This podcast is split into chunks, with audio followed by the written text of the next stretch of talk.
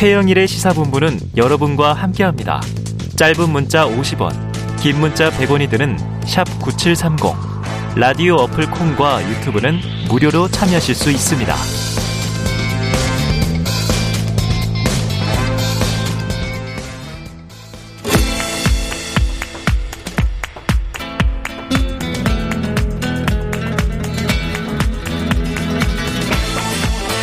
네, 정치권의 허심탄회한 속내를 들여다보는 시간이죠.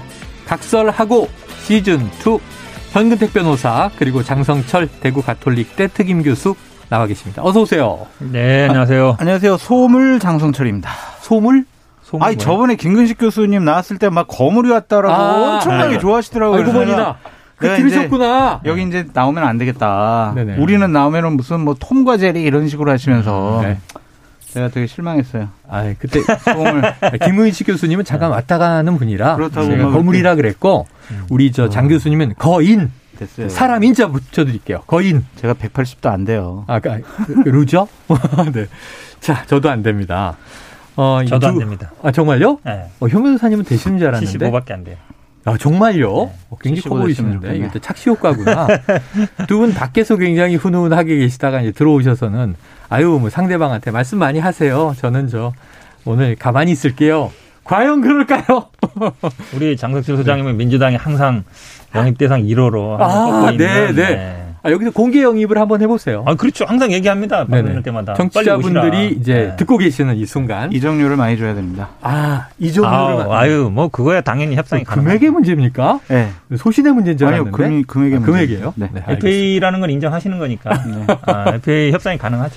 들어가 보죠. 자, 이 대목을 두 분은 어떻게 해석해 주실지 윤석열 후보의 목소리를 듣고 와서 바로 들어가겠습니다. 자유의 본질은 일정한 수준의 교육과 그리고 기본적인 경제 그 역량이 있어야만 우리가 자유라는 것이 존재하는 것이고 자기가 자유가 뭔지를 알게 되고 나한테 있어 자유가 왜 필요한지가 나오는 겁니다.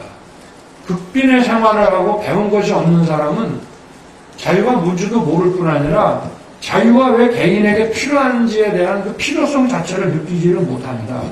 그래서 저는 공동체에서 어려운 사람들을 함께 돕고 그 사회에서 산출된 그 생산물이 시장을 통해서 분배되지만 상당한 정도의 또 세금을 걷어서 어려운 사람들과 함께 나눠서 그분들에 대한 교육과 경제의 기초를 만들어 주는 것이 자유의 필수적인 조건이라고 생각하고요. 네. 자, 이 대목을 현근택 대변인이 뽑아 주셨거든요. 자, 갑자기 등장한 자유론, 자유에 대한 의견이 설파됐는데, 현 대변인이 먼저 말씀해 주시죠. 이 얘기 안 할 수 없죠. 어제 오늘 네. 최대 이슈니까요. 음. 어, 이분이 과연 21세기 대한민국 대통령 후보가 맞는가 이런 생각이 들어요. 네네. 네. 왜냐면 이게 뭐 자유론에 대한 얘기는 이 논란은 많이 있었던 얘기인데 음. 언제 있었던 얘기면 18세기 때. 아. 프랑스 혁명 때. 근데에. 예. 아시겠지만 프랑스 혁명 1789년에 났을 때 이게 논란이 됐어요. 누구한테 네. 투표권을 주고 누구한테 자유권을 줄 거냐. 아. 1791년에 프랑스 헌법에서 그렇게 돼 있죠. 일정 정도 재산이 있는 사람. 이런 사람들만 참정권을 줬거든요. 아. 이거 벌써 이제 200년부터 된 얘기거든요. 네네네.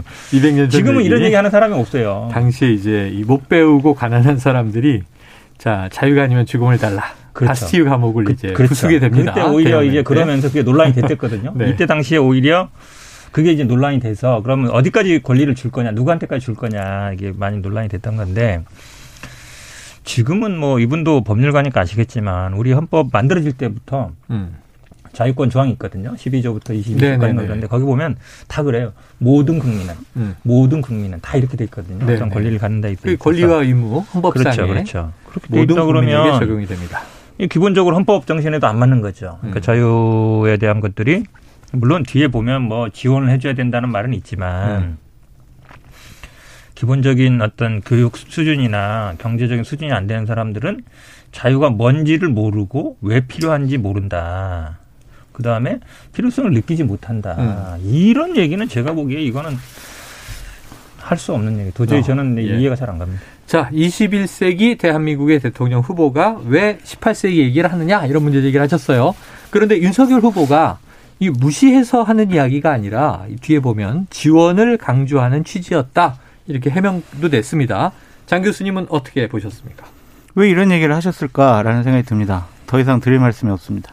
어, 왜 이런 말씀을 하셨을까? 네. 더, 아, 좀, 그래도 이, 저, 나름의 해설을 좀 해주세요. 이걸 어떻게 옹호를 하거나 방어를 해요. 나름 네. 해설을 하자면, 네.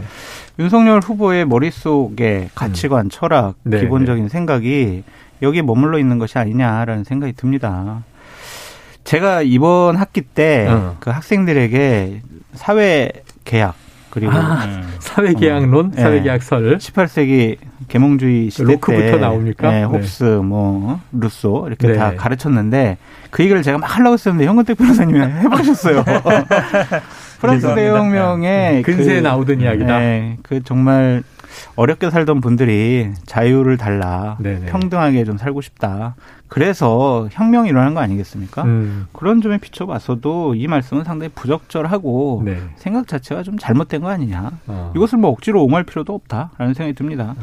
그러니까 윤석열 후보의 생각과 판단과 패턴이 네. 저는 상당히 좀 안 좋아 보여요. 왜냐하면 어. 무슨 얘기를 합니다. 그러면 언론 탓을 해요. 네. 맥락을 읽어보시라고요. 그리고 어. 해명을 해요. 어. 이게 맞는 패턴이냐고요. 음. 정치인의 말은요 해명을 하고 해석을 하면 음. 그 발언은 잘못된 발언입니다. 아, 그냥, 그냥 그 맹, 그 문맥을 가지고 파악을 해야 돼요. 듣는 그 문장 이해돼야 한다. 그렇죠. 문장 가지고 이해가 돼야지. 그걸 네. 해석을 하면은요 실패한 메시지다라고 아, 말씀드립니다. 어려운 어려운 이야기를 윤석열 후보는 또 얼마나 답답할까 싶어요. 내 취지는 그게 아닌데 자꾸 해명을 해야 되니까. 아니 그러니까 대통령 음. 후보고 국가 최고 지도자가 될 네. 분이라면 당연히 정제된 얘기를 해야죠. 정제된 본인의 말 한마디 단어 하나가 얼마나 큰 파장을 불러 일으킵니까. 조심성이 좀 결여된 것이 아니냐. 야. 너무너무 쉽게 얘기하세요. 그럼 장 교수님 여기서 제가 한번 여쭤볼게요. 네. 어제 전북대 학생이 질문을 한 것에 대한 답이에요. 네. 저기 교수의 질문은 이렇더라고요. 자, 엠번방 방지법, 네. 차별금지법 등 네. 지금 국민의힘 자유주의 정당 아닙니까? 그런데 이런 법안들에 보면 자유를 침해할 수 있는 요소들이 있습니다. 어떻게 하실 겁니까? 이렇게 물어보는 거죠. 네. 아니, 그러니까 그 엠번방 같은 경우에는 지금 국민의힘에서는 그 개정안을 반대하고 있잖아요. 네네, 그렇죠. 이거는 기본적으로 엠번방 방지법 이 법안을 한다고 그래서 이러한 여러 가지 그 불유쾌한 길어 길어 실패. 네, 네 답변이 어렵습니다. 네. 네. 이거 봐요. 질문이 어려우면 네. 답하기가 네. 힘들지 않나요? 하는 얘기를 한번 해보는 거예요. 제가 한번 답변해 볼까요? 아, 답변해 보세요. 네. 네. 기본적으로 저는 자유를 중시하기입니다. 아. 그렇다면 차별금지법이라든지 엠번방 같은 경우에는 개인의 자유를 제한할 가능성이 있기 때문에 아, 어느 정도 개정이 필요합니다. 네. 이 정도 하면 되죠. 잘하셨네요. 어유 현근택 대변인님 지금 네, 완전히 그 대권 의지를 드러내셨어요. 아니 뭐 준비돼 있네. 신나셨다. 지금 막 말이 그냥 쫙쫙 잘 나오신다. 자 그러다 보니까 자 윤건영 의원은요 오늘 아침 이제 라디오 인터뷰에서 자 이낙연은 이재명 지지 홍준표는 윤석열 포기 이렇게 주장을 했는데 청문홍답에 네. 지금 이 대목 때문에 이 청년의 질문이 올라오자 어 지금 그이저 그 홍준표 전 후보죠 홍준표 의원이 이젠 나도 모르겠습니다 이렇게 답을 올렸더라고요. 네. 이거는 현 대변인 어떻게 보셨습니까? 포기한 겁니까? 아니 홍준표 의원이 윤석열 후보를 이렇게 방어 옹호한 적은 별로 없어요. 사실 은 그동안 보면 그래도 이재명 후보 얘기를 하면 아 그렇죠. 당연히. 이재명 안 된다. 그렇죠. 윤석열이 된다. 그렇죠. 이 얘기는 또 네. 한바가 정권 교체 얘기하면서 했는데 네.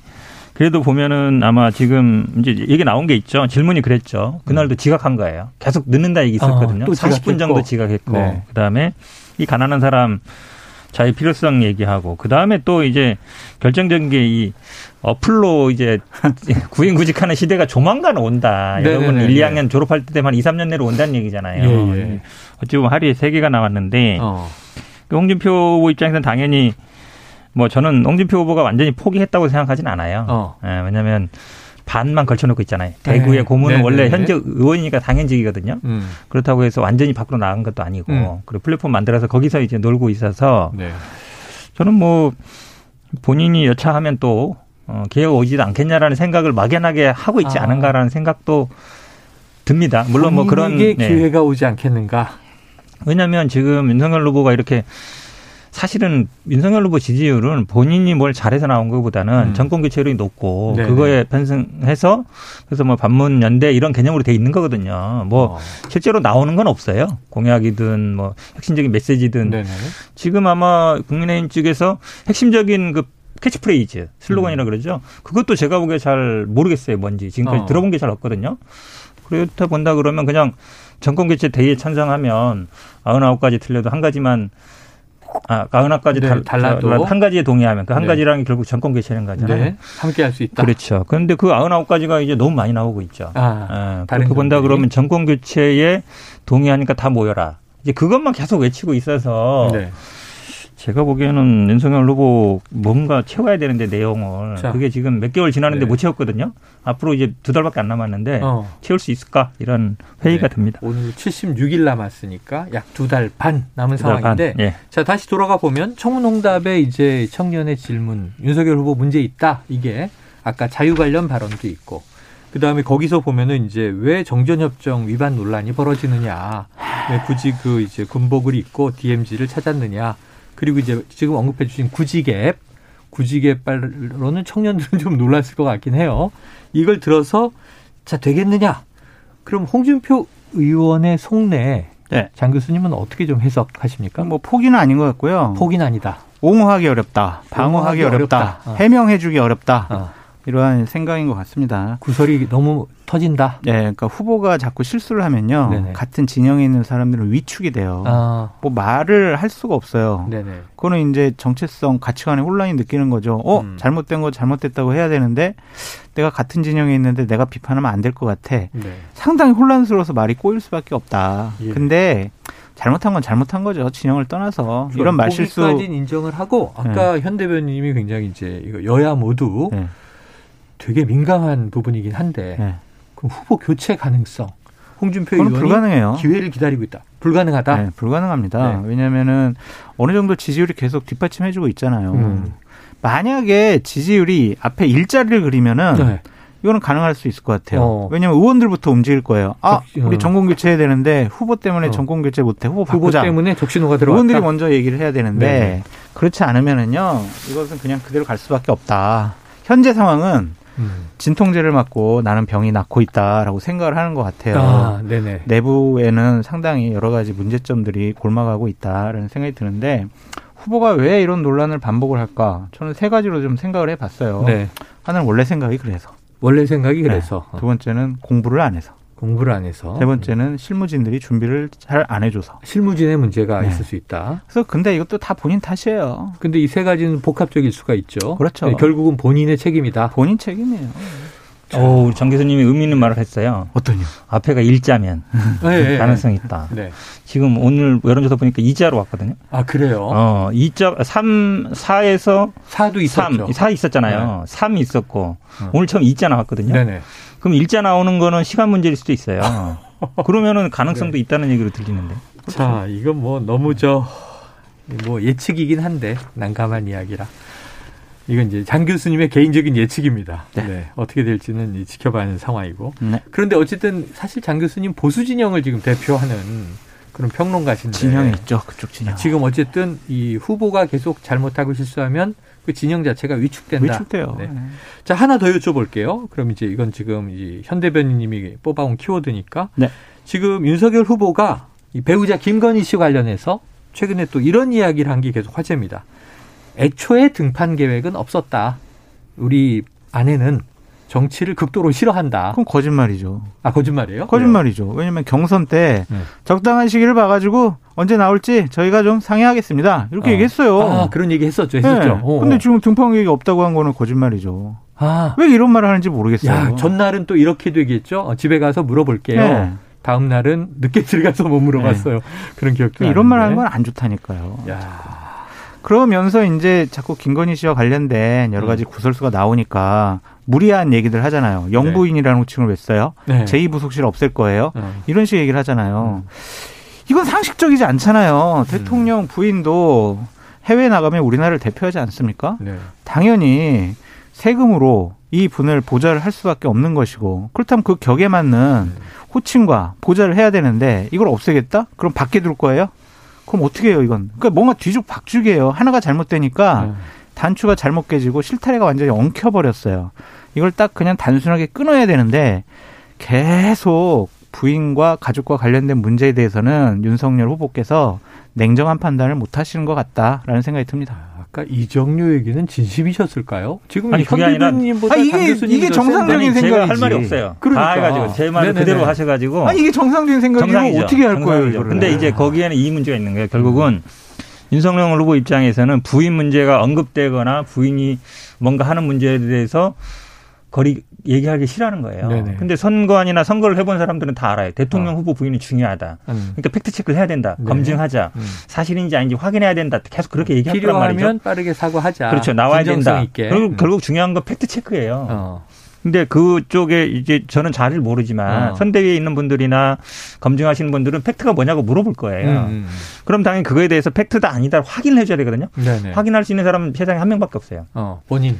본인밖에 없어요. 네. 윤석열 후보도 모를 수도 있어요. 어.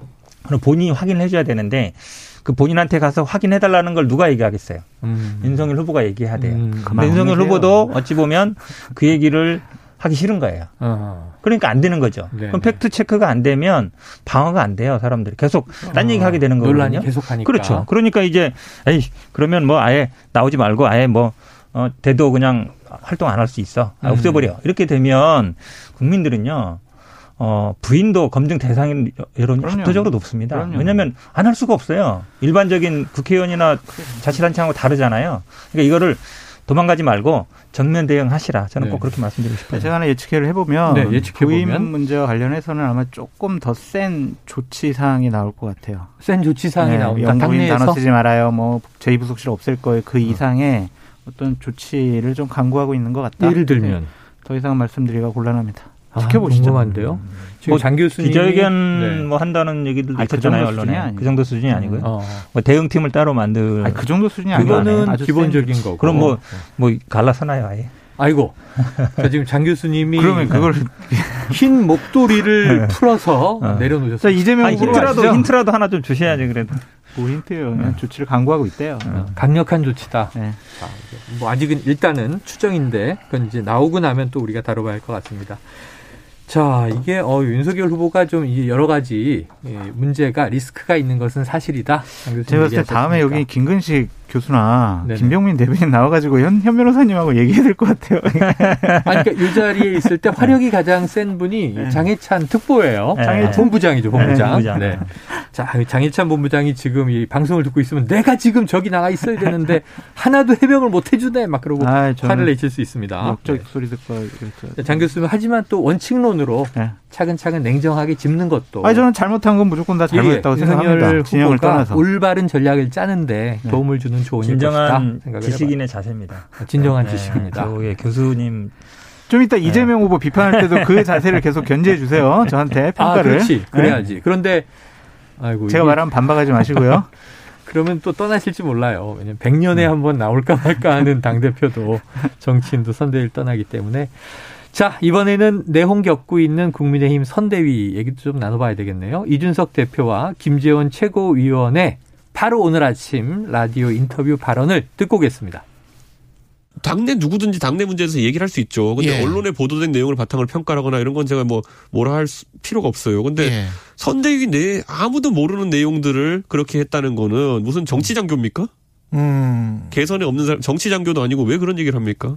이런 저 선거 조직이 있었나요? 이거는 제가 봐서 대통령 후보자의 당선을 위해서 모인 선대위가 아니고 낙선을 위해서 모인 선대위인가 싶을 정도로 그 뭐 충정을 이해 못하는 건 아니지만 지금 상황에서 어 그런 이야기는 조금은 이제는 그만하셔도 알겠습니다. 되지 않을까. 네, 이준석 대표는 뭐 거침없이 선대위 현재 상황을 비판을 했고 김재원 최고위원은 또 이준석 대표를 비판하는데 둘이 일맥상통한 건 선대위가 지금 문제다. 이것도 같은 얘기예요. 지금 이 장성철 교수님이 요 대목 선대위 문제를 뽑아 오셨는데 네. 자 지금 윤핵관이 핵심이에요. 근데 이제 김재원 최고위원 저희 시사본부 나왔을 때도 아 이거는 네. 가상의 존재 아닌가 싶다. 오늘도 윤핵관은 빈집의 도깨비다. 실체가 없다. 이런 네. 얘기를 하셨어요. 장 교수님 어떻게 보십니까? 근데 이준석 대표가 얘기했잖아요. 장재원 의원이 윤핵관이다라고. 라고 지목을 했고. 네, 구체적인 이름은 안 했지만. 네, 구체적인 일들에 대해서 쭉 설명을 했습니다. 네. 각종 인터뷰를 통해서. 음. 그럼 이준석 대표의 말이 맞다고 보여지고요. 음. 난장판입니다. 난장판 자중질환이고 지금 한 명은 대표고 한 명은 최고위원이잖아요. 이 사람들이 지금 음. 밖에 나와가지고 평론을 하고 있어요. 어, 그러네요. 이게 맞습니까, 이게? 어. 장애들끼리 모여가지고 음. 이 난국을 어떻게 좀 돌파할까, 음. 어떻게 하면은 이러한 자중질환 모습을 보이지 않을까, 어. 라고 자기들끼리 모여서 내부적으로 해결하고 조율해야지. 수습을 해야 되는데. 방송에 나와가지고 평론은 저 같은 평론가한테 맡기고 아, 자기네들은 당에서 중요한 책임을 맡고 있으니까 음. 이 상황을 수습할 그런 의무가 있단 말이에요. 음. 그런데 밖에 나와가지고 서로 삿대질한다라는 거는 이 사람들은 최고위원으로서 당 대표로서 자격이 없다라는 어. 좀 생각이 듭니다. 중요한 일침이네요. 네. 왜 내부에서 수습 방안을 짜고 머리를 맞대할 사람들이 따로 방송에 나와서 서로를 이제 때리고 있느냐? 그러니까 김재원 최고 같은 네. 경우도 본인이 전략통, 전략가, 대선을 그렇죠. 위해서는 자기가 필요합니다. 그래서 당원들 저를 뽑아주세요라고 당선됐잖아요. 음. 그럼 밖에 나와서 지금 당 대표 욕하는 게그 네. 그 최고위원이 할 일입니까? 저는 어.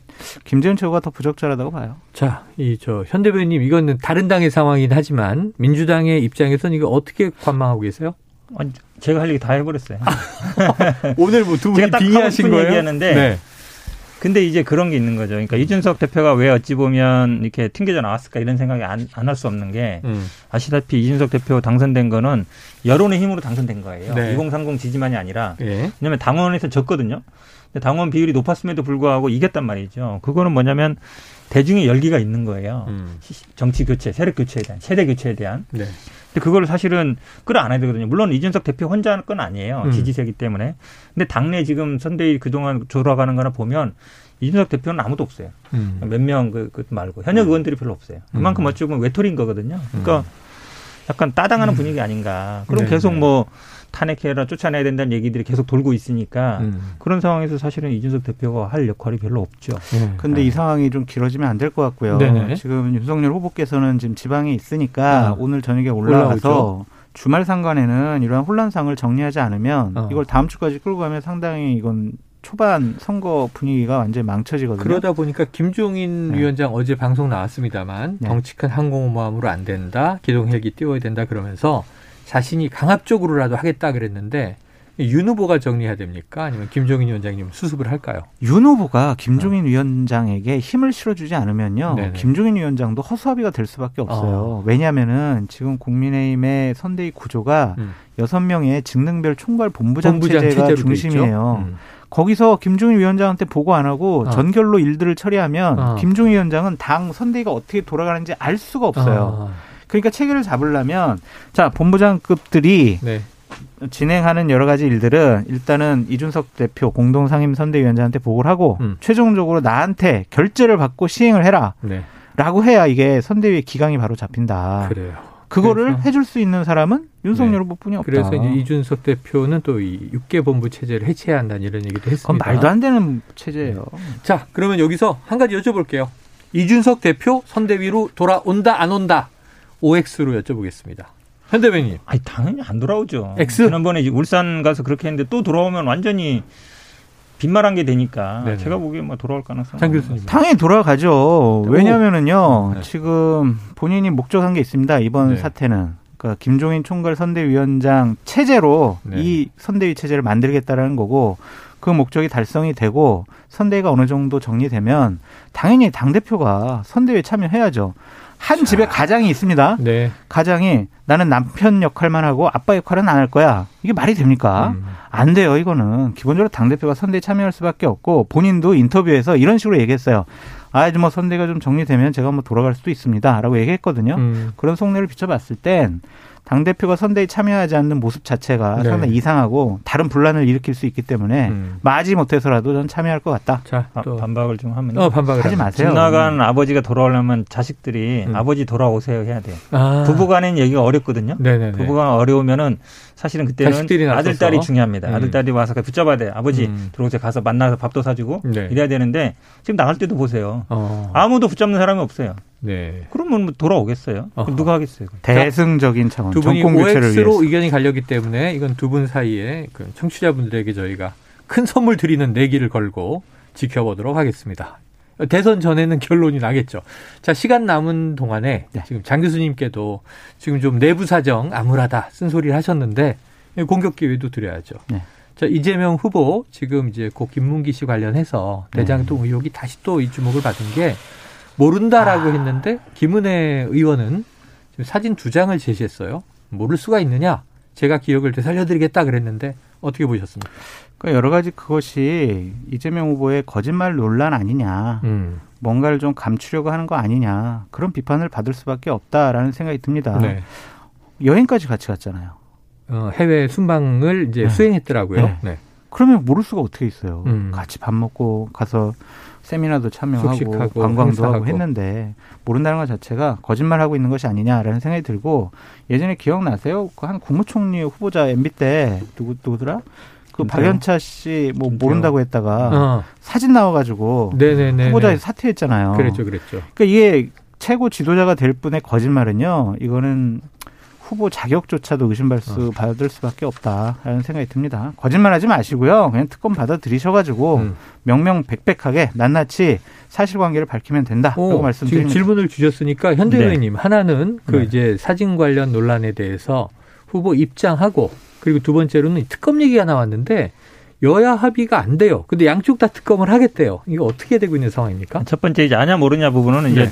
토론회 부분은 뭐 2009년 일이고 그거는 나갔다고 하는 건 아닌 것 같고 모를 수도 있다고 보여집니다. 2015년에 이제 호주 방문 갔다 그 정도 열 몇 명이 가는데 시장 시절이고 모를 수 있느냐 있는데 일반 여행하고 이렇게 관광 관광이 아니죠. 이렇게 공적으로 가는 건 좀 다릅니다.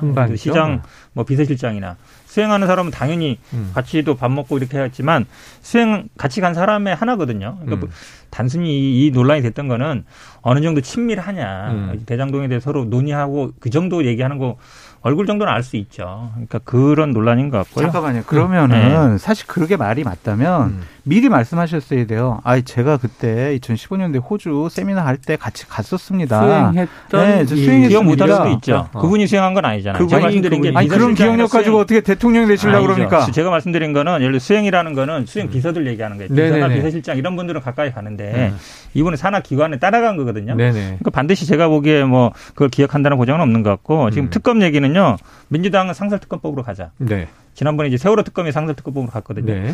근데 이제 국민의힘은 개별특검법으로 가자. 한마디로 음. 얘기하면 특검을 누가 임명할 거냐. 그 논란이에요. 그러니까 예. 야당에서는 야당이 임명하겠다는 거고 저희들 입장에서는 공정하게 하자는 거기 때문에 지금 뭐그 논란인 것 같습니다. 자, 일반 특검과 상설 특검. 장 교수님 입장은 어떠셔요? 저는요, 이게 뭐 일반 특검이든 상설 특검이든 여당이 적극적으로 음. 협상에 임해가지고 빨리 그냥 특검을 했으면 좋겠어요. 네네. 상설 특검 하자 그러면은 빨리 그럼 김경 원내대표랑 합의 보면 되잖아요. 왜 음. 상설 특검은 법이 따로 이미 있는 네. 법이기 때문에 따로 네. 만들 필요 없고요. 네. 상장할 아니, 없고. 그러니까 그 내용 상설 특검법은요. 국민의힘에서 먼저 하자 그랬어요. 그러니까 특검 어, 임명에 대해서 먼저 상설특검법으로 하자 그래서 그럼 우리도 좋다 하자고 하는 건데 네. 이제는 이제 그게 다른 얘기하고 빠르니까. 있는 거죠. 아니, 그러니까 네. 특검 임명이라든지 이런 네. 절차들을 다 합의 보면 되잖아요. 있는 법인데 있는 법으로 그냥 하면 되는 거죠. 그냥 하세요 그러면은. 어, 그러니까 국민의힘이 그렇게 네. 하자고 하면 되잖아요. 심지어는 심지어는 국민의힘은 자력으로 특검 못 하는데 못해요. 민주당은 자력으로 할 수 있잖아요. 네. 그러니까 그렇죠. 민주당이 하시면 어때요 그냥? 아니, 그거 만약에 패스 네. 그 날 했으면 또 날치기 했다고. 아, 여야 합의 안 됐다, 네. 날치겠다. 아, 네. 그동안 많이 했으면서 뭐 이거 아, 그래도 이게 특검 가지고 날치기 네. 당장 지금 아, 그동안 많이 했으면서 네. 여기까지 얘기하셨습니다.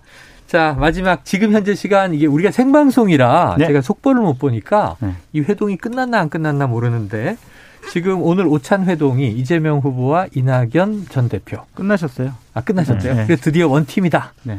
자, 이거 좀 희소식인데 이재명 후보에게 어떻게 보셨어요? 부럽다라고 말씀드립니다. 그러면은 저기 그 홍준표 의원과 유승민 의원 네.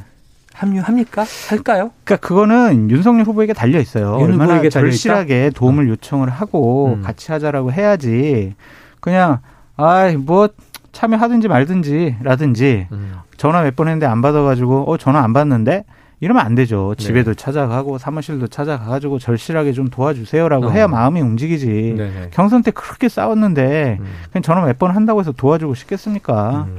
그러니까 절실함을 어, 표해라라고 아, 말씀드려요. 삼고 초려를 몸으로 표현해야 한다. 네. 이런 조언 주셨어요.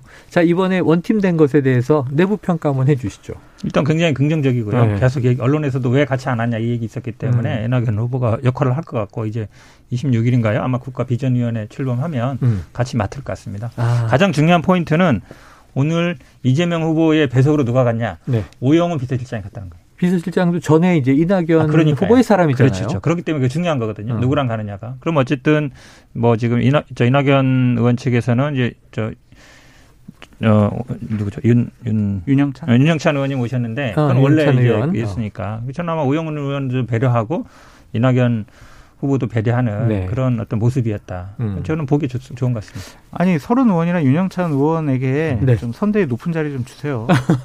가장 아, 강력하게 아, 경선 과정에서 그렇죠. 네. 이재명 후보를 비판했던 상징적인 네. 분들이죠 두 분. 서른 의원도 이렇게 포옹까지는 했는데. 아 그때 눈빛을 보세요. 이게 눈의 시선이 천장을 바라보면서 네. 왜 이재명 후보가 나를 껴안고 그러지? 아, 이런 표정 분석인가요? 네. 표정 분석. 그래도 노력을 하는 거죠. 네. 정치를 하셨기 때문에. 그래요. 왜냐하면 끌어안으려고 하는 것이고 네. 윤석열 후보는 뭐 전화 몇 번 하고 말잖아요. 그래서 부럽다고 했잖아요. 네. 부럽다고 했잖아요. 자, 현재 부러운데 다음 주 상황은 또 어떻게 될지 지켜보도록 하겠습니다. 야 오늘 각설하고 어, 조금 특이한 시간이었어요.